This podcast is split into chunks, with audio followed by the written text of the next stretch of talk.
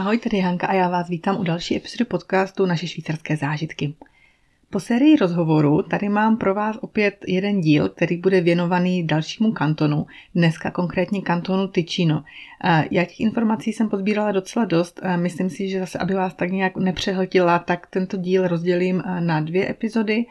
V té první dneska vám řeknu nějaké základní geografické údaje o kantonu, potom představím nějaká zajímavá jídla zdejší a zajímavé osobnosti a na příště si myslím nechám nějaké zajímavá místa, fun facts, sádky, a prostě co mě ještě k tomu napadne, nebo pokud mi po tomto prvním díle dáte nějaký feedback, co byste ještě chtěli slyšet, chtěli dozjistit, tak uh, určitě to do, do té druhé epizody přidám. Tak jo, tak jak jsem říkala, dnešní epizoda bude o kantonu Ticino, což je nejjižnější kanton Švýcarska. A spolu s kantony Vallis, Vallis Valle, o které jsem vám říkala vlastně minule, a s kantonem Graubinden je jedním ze tří velkých jižních alpských kantonů. Na rozdíl od těch dvou, které jsem zmiňovala, ale leží téměř celý jižně od Alp a nemá vůbec žádný přirozený přístup na švýcarskou náhorní plošinu. V roce 2020 mělo Tyčino 350 986 obyvatel. Zdejším největším městem je Lugano a dalšími dvěma významnými centry jsou Bellinzona a Locarno. Díky teplému podnebí a průměrné denní teplotě 18 stupňů Celsia je Tyčino jednou z nejlepších turistických destinací ve Švýcarsku. Ticino, já pořád říkám Ticino, ale německy se mu říká Tessin, je pojmenovaný podle zdejší nejdelší řeky Ticino a oficiálně se jmenuje Republika a kanton Ticino, nebo méně formálně kanton Ticino, a spolu se Ženevou, Neuchâtelem a Jurou je jedním ze čtyř švýcarských kantonů, které jsou oficiálně označovány jako republiky. To mě docela zaujalo, proč se tak jako vlastně je. Je to od roku 1848, kdy Neuchâtel přestal být knížectvím, tak vlastně od té doby lze všechny švýcarské kantony považovat za kantony s republikánskou formou vlády. No a některé kantony se ve svých ústavách formálně označují za republiky. Kanton Ticino se skládá z osmi okresů a jeho hlavním městem je Bellinzona. A tradičně se také dělí na Sopračenery a Sotočenery, respektive severně a jižně od Montečenery. A barvy kantonální jsou červená a modrá. Kanton má mezinárodní hranice s Itálií, včetně malé italské enklávy. Ta enkláva je taky docela zajímavá, to jsem vůbec eh, dřív nevěděla, ale jsme tam byli poprvé a vyhlíželi jsme právě z Monte San Salvatore, tak uh, vlastně jsme zjistili, že je tam opravdu malinkatá oblast, která se jmenuje Campione d'Italia. Je to malá obec vlastně v provincii Como, v italském regionu Lombardie. A vlastně to enkláva, tato obec je obklopená švýcarským kantonem Ticino. A vlastně nejblíže je ta enkláva od zbytku Itálie vzdálena méně než jeden kilometr, ale kvůli hodnatému terénu je třeba do nejbližšího italského města Lanzo Dintelvi jet po silnici vlastně přes švýcarskou vesnici Bissone a je to tam dál než 14 km. A do, do města Como, vlastně u Lago di Como, je to více než 28 km. No a jak k tomu vlastně došlo, že kousek italského území je na území Švýcarska? Je to už od roku, takhle, eh, od 7. století, kdy se ty dvě země přetahovaly o to vlastnictví toho území a v té době se utvářela mapa Evropy. Nicméně po sjednocení Itálie v roce 1861 si obě země vyměnily pozemky a Campione, jak se mu tehdy říkalo, získalo svůj jedinečný status italského území ve švýcarské celní unii. To znamená, že ačkoliv zhruba 2000 obyvatel platí daně v Itálii, tak většinu veřejných služeb zajišťují švýcarští poskytovatelé. Odpadky třeba vyváží švýcarská společnost, telefon dodává Swisscom, auta mají švýcarské poznávací značky a nakupuje se ve švýcarských francích. Pojďme se mrknout trošinku na historii Tyčína. V dávných dobách byla oblast dnešního Tyčína osídlena keltským kmenem Lepontii, později, pravděpodobně za vlády císaře Augusta, se stala součástí římské říše. Po pádu západní římské říše zde vládli Ostrogoti, Langobardi a Frankové. A kolem roku 1100 bylo to místo centrem bojů mezi svobodnými obcemi Milán a Como. Páni z Koma a milánští vévodové si ho po staletí předávali a ve 14. století jej nakonec získali Viscontiové milánští vévodové. Tyčíno bylo koncem 15. století potom pohlceno Švýcary. A v Helvétské republice, založené v roce 1798, bylo rozděleno mezi dva nové kantony, Bellinzona a Lugano. Potom během napoleonských válek sloužilo mnoho tyčinců, stejně jako ostatních Švýcarů, ve švýcarských vojenských jednotkách na straně francouzů. Při vzniku Švýcarské konfederace v roce 1803 se tyto dva kantony spojily v kanton Ticino, takže teda z kantonu Bellinzona a Lugano se stal kanton Ticino. V letech 1813 až 1850 razil kanton dokonce vlastní měnu, takzvaný tyčínský frank, a až pak začal používat švýcarský frank. A vzhledem k své neobvyklé poloze je kanton závislý na důležité infrastruktuře pro spojení se zbytkem země. V roce 1882 byla otevřena první významná severojižní železniční trať přes Alpy, Godhardská dráha, a v roce 2016 byl otevřen Godhardský úpatní tunel, který konečně vlastně zajistil zcela rovnou trasu, přímou trasu přes Alpy. Jazykem v Tyčinu je, jak už to jako zní, že italsky, tak víme, že je to uh, italština. A je to vlastně Tyčino jediným švýcarským kantonem, kde je úředním jazykem italština. A vlastně spolu s jižními částmi Graubindenu představuje většinu italsky mluvící oblasti no, populace Švýcarska. Um, Vlastně ta, ta dvojí povaha eh, toho tyčína, to znamená vlastně i ta, to sdílení té hranice s Itálií, eh, v tom je zakořeněna taková jako zvláštní historie i toho jazyka, protože člověk se může ptát, jestli jsou to jako italští švýcaři nebo švýcarští italové.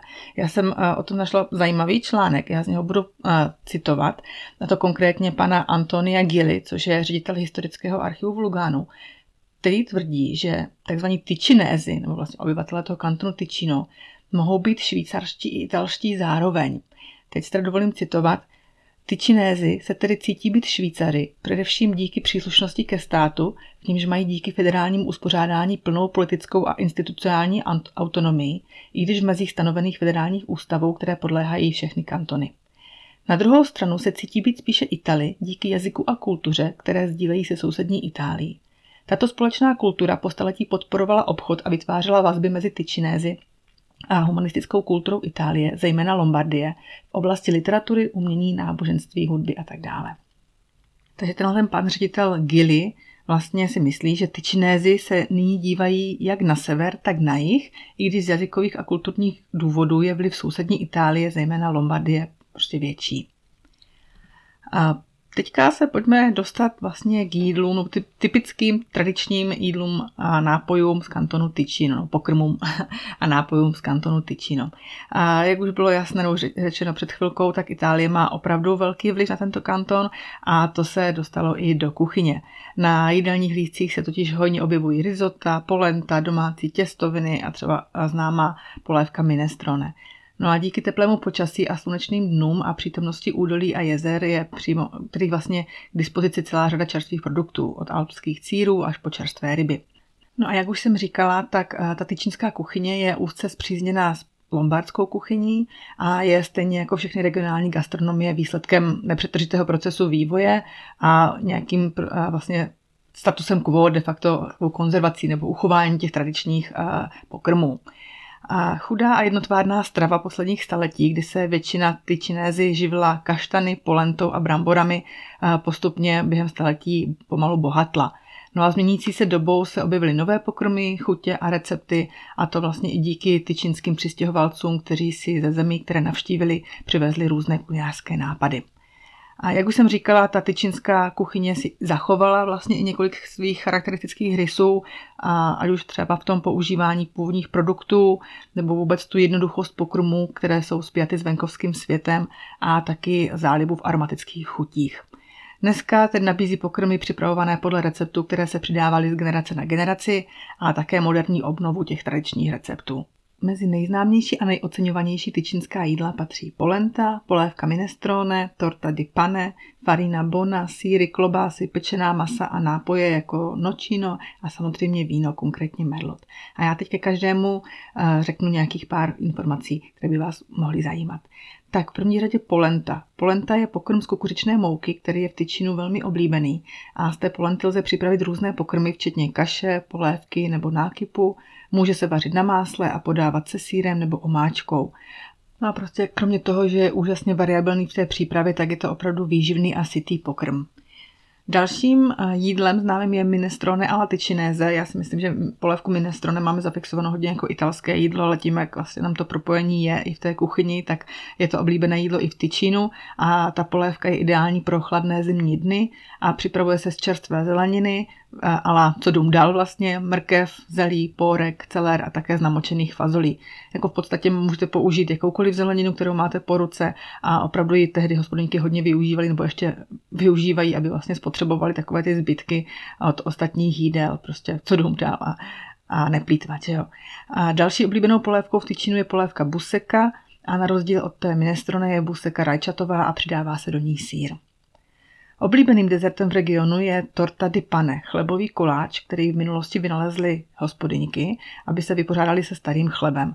Takže ty zbytky chleba namočili v mléce a vejcích a zapekli s cukrem, sušeným ovocem a ořechy, citronovou kůrou, mandlemi s kořicí, kakaovým práškem, rozinkami, píniovými oříšky a máslem. To mi tak připomíná asi naš, naši českou žemlovku, že? Tak když vlastně nevíte, co se starými rohlíky, tak tam tak je namočíte do vajíčka, do mléka, doplníte jablky nebo ořechy, čím chcete v podstatě a dáte zapéct. Takže je zajímavé, že něco takového mají i v Tyčínu. A dalším je farina bona, což je tradiční produkt z údolí Oncernone a je to jemně mletá pražená kukuřičná mouka, která se získává vlastně jemným mletím kukuřičných zrn. Ano, jemným mletím, protože to je jemně mletá kukuřičná mouka, ale ty um, zrna byla předtím opražena.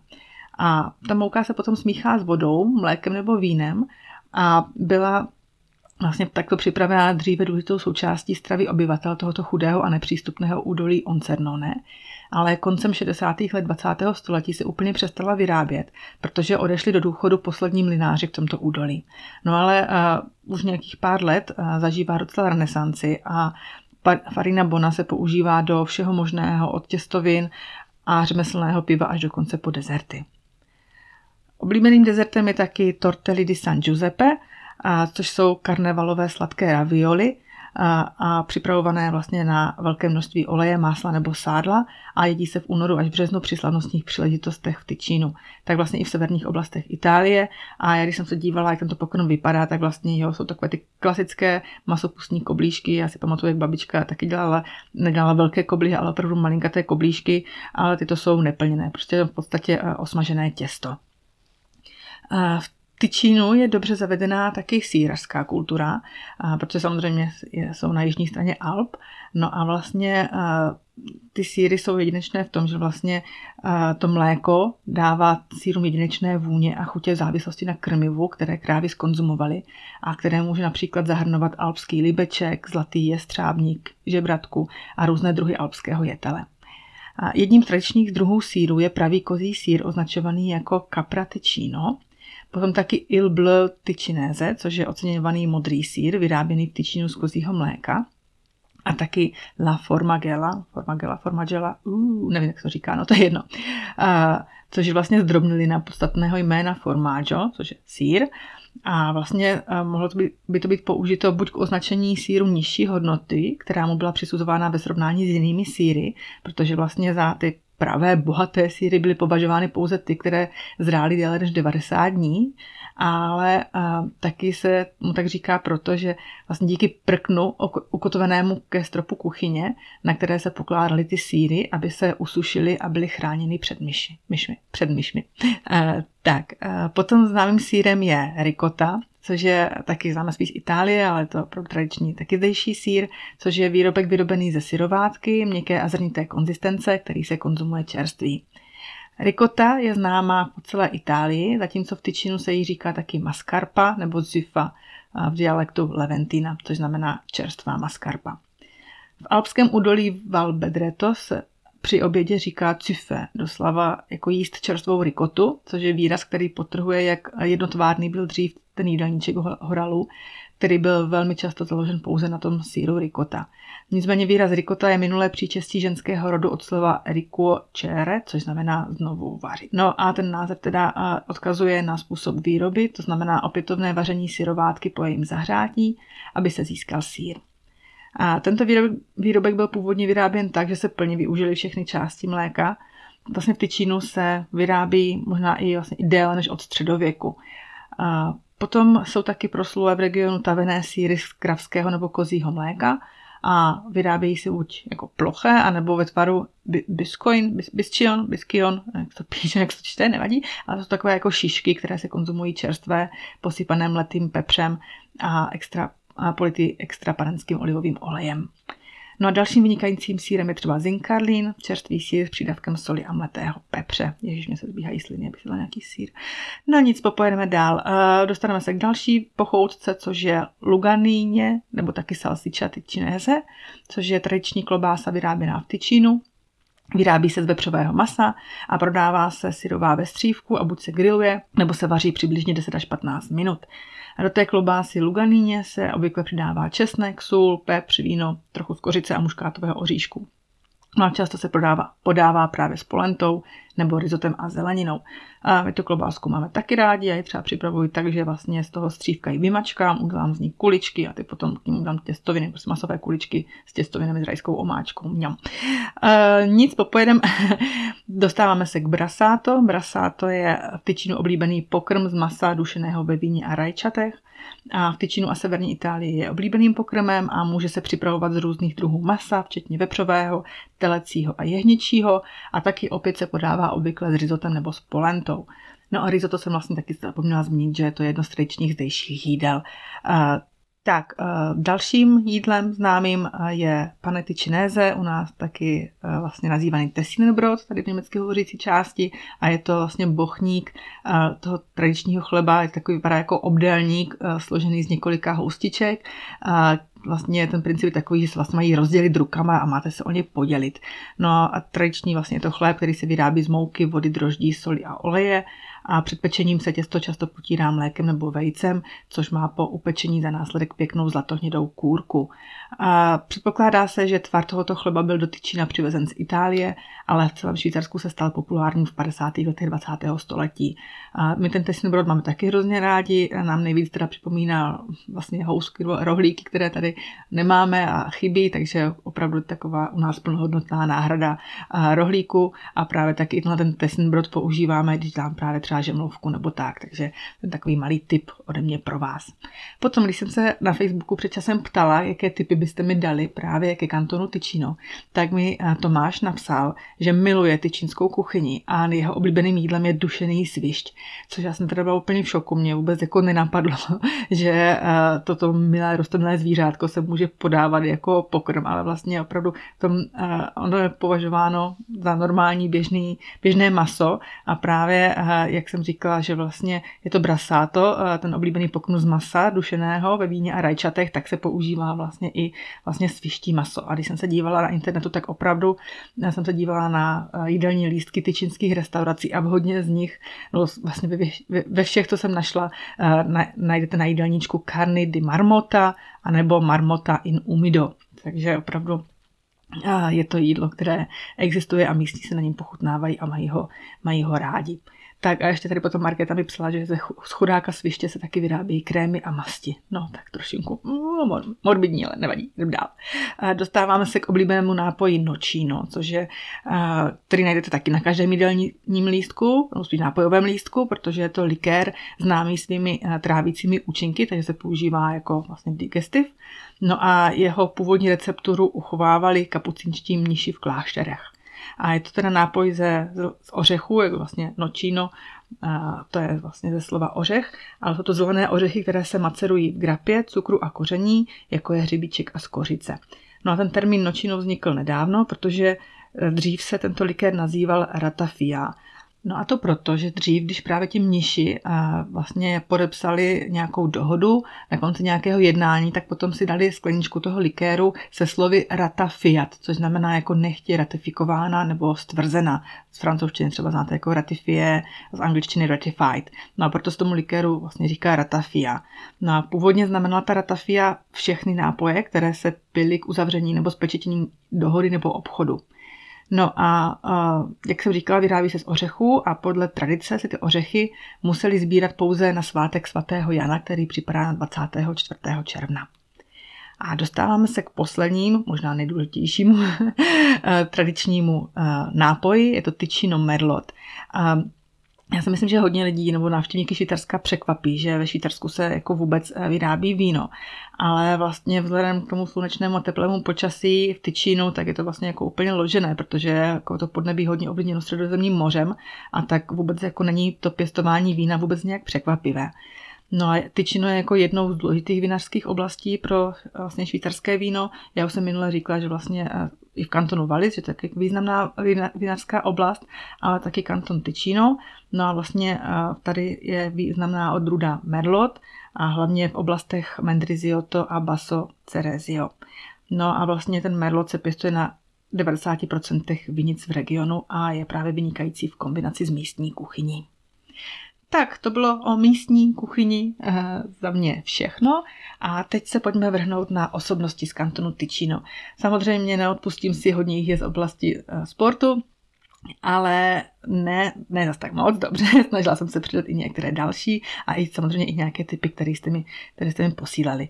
Já začnu e, osobností, která na mě vyskočila vlastně hned jako první, když jsem si hledala známé osobnosti z kantonu Ticino a je to jméno Carla del Ponte. Myslím, že ji znáte, protože ona je bývalá hlavní žalobkyně dvou mezinárodních trestných tribunálů OSN. Bývalá švýcarská generální prokurátorka byla v srpnu 1999 jmenována prokurátorkou Mezinárodního trestního tribunálu pro bývalou Jugoslávii a Mezinárodního trestního tribunálu pro Rwandu. V roce 2003 Rada bezpečnosti OSN odvolala Del Ponte z funkce prokurátorky toho tribunálu pro Rwandu na nátlak rwandského prezidenta Kagameho, který bránil jejímu úsilí vyšetřovat zločiny Tuciů. No ale prokurátorkou toho eh, tribunálu pro bývalou Jugoslávii zůstala až do 1. ledna 2008. A potom v roce 2008 až do února 2011 působila jako švýcarská velvyslankyně v Argentině. Další osobností se stejným příjmením je Ali, Ayla, Ayla del Ponte. Ona to, eh, vlastně to jméno není úplnou náhodou, protože vlastně eh, její otec, tady to je Aili, Aili, eh, je Claudio del Ponte a on je bratranec Carly del Ponte, té žalobkyně Mezinárodního trestního tribunálu pro bývalou Jugoslávii pro válečné zločiny. A tam to má taky ještě takovou zajímavou konotaci, že právě maminka tady té Aili del Ponte, což je teda mimochodem švýcarská sprinterka, tak eh, její maminka Senáda Položanin se narodila v Bosně a Hercegovině v Jugoslávii a tam pracovala jako lékařka až právě do vypuknutí bosenské války. No a tady ta Ayla, Ayla se narodila v roce 1996 a jak jsem říkala, je švýcarská sprinterka a startovala třeba v ženské štafetě 4x100 metrů na letních olympijských hrách 2016 v Riu a na mistrovství světa v Londýně v roce 2017, na halovém mistrovství Evropy v atletice v roce 2021 vyhrála běh na 60 metrů a to ve světovém rekordu a vyrovnání švýcarského rekordu 7,03 sekund. A na letních olympijských hrách 2020 vytvořila nový národní rekord v běhu na 100 metrů, když v rozbězích zaběhla čas 10,91. A 14. srpna 2021 na mezinárodních závodech uh, o svůj rekord o setinu zkrátila a dosáhla času 10,90. Další osobností je Leonardo Genoni, toho Leonarda znají určitě spíš jako hokejový fanoušci. Eh, Leonardo se narodil 28. srpna 1987 a je teda švýcarský profesionální hokejový hráč, který v současnosti působí v týmu EV Cuk v Národní lize vlastně s naším českým eh, Jakubem Kovářem. Janem Kovářem, pardon, Jakub jinde. Dobře, uh, s Janem Kovářem, takže to bych měla znát tyhle ty věci, že jo. No nic, uh, další osobností je Lara Gut Berami, z níž teda jako známa svým rodným příjmením nejdřív Lara Gut, a což je švýcarská závodnice světového poháru v alpském lyžování, která závodí ve všech disciplínách a specializuje, specializuje se na rychlostní disciplíny siest a super G. Na zimních olympijských hrách v Pekingu 2022 získala zlatou medaili v závodě Super G. Tato Lara Gut eh, se narodila v Sorengu v kantonu Ticino a její otec Pauli Gut pochází ze švýcarského Airola a matka z italské Lombardie. Eh, Lara se svých prvních závodů FIS zúčastnila v prosinci 2006, když jí bylo teprve 15 let. V prosinci 2012 potom vyhrála svůj první sjezd světového poháru ve francouzském Val d'Isère a první olympijskou medaili ve sjezdu získala v roce 2014 v Soči. A získala teda tehdy bronz, když skončila o 0,1 desetinu sekundy za Tinou Mazeovou, Mazeovou Tinou Maze. Tina Máze, teď přesně nevím, jak se čte, nevadí, a švýcarskou lyžařkou Dominik Gizin, kdy vlastně ty obě dvě, i ta Tina, i Dominik se podělili o zlato. Potom v roce, no v sezóně 2020-2021 zaznamenala jeden z nejúspěšnějších výkonů své dosavadní kariéry, když vyhrála čtyři po sobě jdoucí závody světového poháru v Super G a zároveň svedla těsný souboj o celkové prvenství s Petrou Vlhovou. A v té své úspěšné sezóně pokračovala i na mistrovství světa v, Cortině d'Ampezzo a vlastně naplnila tak nějak očekávání z toho světového poháru a získala svůj první světový titul a bronz ve sjezdu. Ona ten titul teda získala v obřím slalomu, což bylo tehdy jako docela překvapivé, protože navíc vlastně její konkurentkou byla Michaela Šifrinová, ale ona prostě přesto zvítězila a vyhrála ten obří slalom o 0,02 setiny sekundy v, nejtěž, v nejtěsnějším obřím slalomu v historii mistrovství světa a stala se teprve druhou švýcarkou, která získala dvě zlata na jednom šampionátu. A první vlastně po 34 letech, a kdy se to podařilo Erice Heseové v roce 1987. A potom se Lara v roce 2018 provdala za švýcarského fotbalistu Valona Berámiho a od té doby vlastně vystupuje pod dvojím jménem Lara Good Berámi. A teďka další jméno, které taky souvisí s lyžováním a já za ně děkuji Ingrid, která mi poslala tento tip a je to jméno Mauro Pini. Mauro Pini se narodil v roce 1965 v Airolu a svou trenérskou kariéru, kariéru zahájil v roce 1998 na Novém Zélandu. Jeho druhé působiště ho zavedlo do Španělska, kde trénoval lyžařku Mariu José Riendu Contreras a potom se vlastně připojil právě k týmu Larry Good a přispěl k jejím prvním mezinárodním úspěchům, včetně těch dvou stříbrných medailí na mistrovství světa ve Val v roce 2009. No a následně si Pinyho vybrala švýcarská lyžařská společnost Swisky, byl zodpovědný nejprve za sjezdové lyžařky a poté za celý ženský tým. No a na, jaře, na jaře 2012 byla potom ta spolupráce přerušena, ale v lednu 2014 se ten rodák z Tyčína vlastně vrátil díky slovinské šampionce Týně Mays, která ho najala jako trenéra vlastně s ohledem na blížící se zimní olympijské hry v Soči. No a právě v roce 2021 teď se stal trenérem, je trenérem slovenské lyžařky Petry Vlhové. Tak. Další významnou osobností z kantonu Ticino je Carlo Maderno. Ten uh, není aktuální, respektive tak není to současný, současná osobnost, ale je to jméno z historie, které si tak jako batně vzpomínám, že jsme kdysi brali uh, na Gimplu vlastně v dějinách umění, což uh, právě protože Carlo Maderna byl italský architekt, narozený právě v dnešním Ticinu v obci Capolago a ten Carlo je připomínán jako jeden z otců barokní architektury. No a vlastně jeho fasády baziliky Santa Susana, baziliky svatého Petra a Sant Andrea della Valle měly klíčový význam pro vývoj, pro vývoj italského baroka. No a právě ta fasáda té katedrály Santa Susana si získala pozornost papeže Pavla V., který ho jmenoval hlavním architektem chrámu svatého Petra, vlastně baziliky svatého Petra ve Vatikánu. No a Maderno byl nucen upravit Michelangelovi plány baziliky a předložit návrhy rozšířené lodi s palácovým průčelím. A to palácové průčelí, které bylo dokončené roku 1612, je konstruováno tak, aby umožňovalo to známá papežská požehnání vlastně z toho balkonu nad středními dveřmi. Z další osobností zůstaneme ještě u architektury, protože a, tou osobností je Mario Botta. A Mario Botta je slavný architekt, který se narodil 1. dubna roku 1943 v Mendriziu v Tyčinu. Botta navrhl svou první stavbu, dům pro dvě rodiny v Morbio Superiore v Tyčinu, když mu bylo teprve pouhých 16 let. A po vyučení v Lugánu navštěvoval nejprve uměleckou školu v Miláně a poté studoval na Univerzitním institutu architektury v Benátkách. Je teda známý nejen svými rodinnými domy v Tyčínu, ale jeho dílo zahrnuje mnoho dalších typů staveb, včetně škol, bank, administrativních budov, knihoven, muzeí a sakrálních staveb. Jeho návrhy se vyznačují silným smyslem pro geometrii, často jsou založeny na velmi jednoduchých tvarech, ale vytvářejí jedinečné objemy prostoru. Jeho stavby jsou často z cihel, ale jeho použití materiálu je široké, rozmanité a často jedinečné.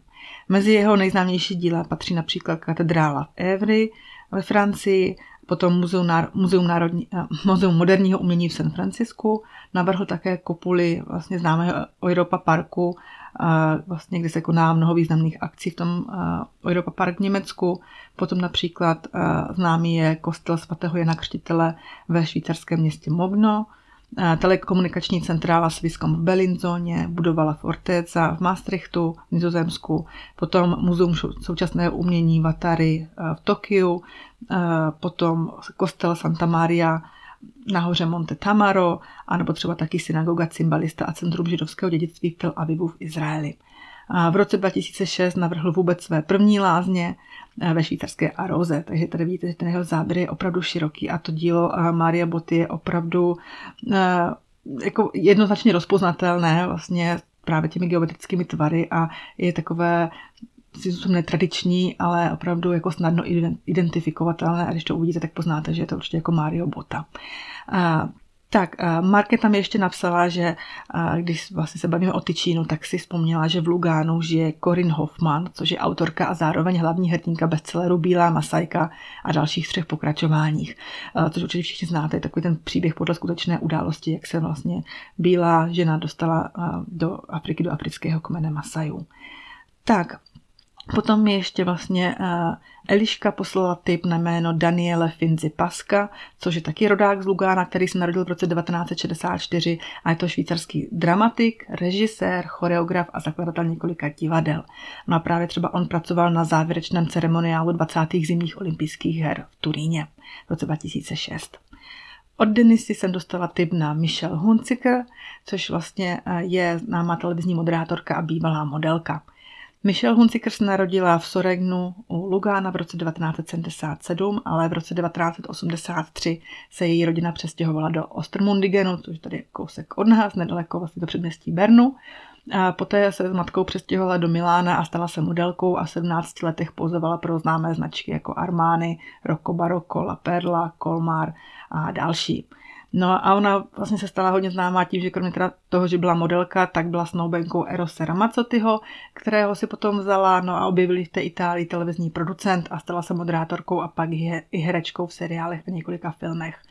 Potom kromě Itálie moderovala i v Německu a ve Švýcarsku, tam byl docela jako malinkatý skandál, že ona vlastně tím, jak dlouho žila v Itálii, tak měla prostě dobře italsky a ta její němčina jako nebyla úplně jako nic moc, tak to, to byl jako taková jako snesla se na ní takový ten shitstorm prostě, že to nebylo úplně ono, no ale jako e, poprala se s tím a dál prostě točí třeba e, pořady pro CDF a tak dál. Jak už jsem říkala, e, byla vdaná za Erose Ramazzotyho, což bylo v letech 1998 až 2009, nicméně Oni vlastně už od roku 2002 žili oddělení, odděleně a byli rozvedeni v roce 2009. No a díky tomu má teda jako italské občanství také. No a mají spolu dceru Auroru Hunziker Ramazzotti, a která si narodila v roce 1996. A potom ona v roce 2013 oznámila zasnoubení s dědicem Trusardyho, no, té značky Trusardy, Tomasem Trusardym a potom spolu mají dvě dcery. A taková perlička, že ona v roce 2017 obvinila z rozvodu právě s Erosem Ramacotym nějakou sektu a uvedla, že se jí ta sekta snažila přesvědčit, že jako na ně má špatný vliv a izolovali od rodiny. No, takže jako ona vlastně od té doby jako docela hodně jako plní bulvár. Tak jo, to byla Michelle Hunziker, skončili jsme takhle osobnosti kantonu Tyčíno. Já si myslím, že pro dnešek eh, je to relativně všechno. Pokud budete mít tým na další osobnosti, tak mi klidně dejte vědět. Na příště si teda necháme známá místa a věřte mi, těch je jako taky dost. Tam se jako myslím hodně zapovídám. Mrkneme na nějaké svátky a ještě třeba na nějaké fun facts nebo kuriozity o tom kantonu, které se mi eh, podaří zjistit. Tak jo, děkuji, že jste poslouchali a mějte se krásně. Ahoj!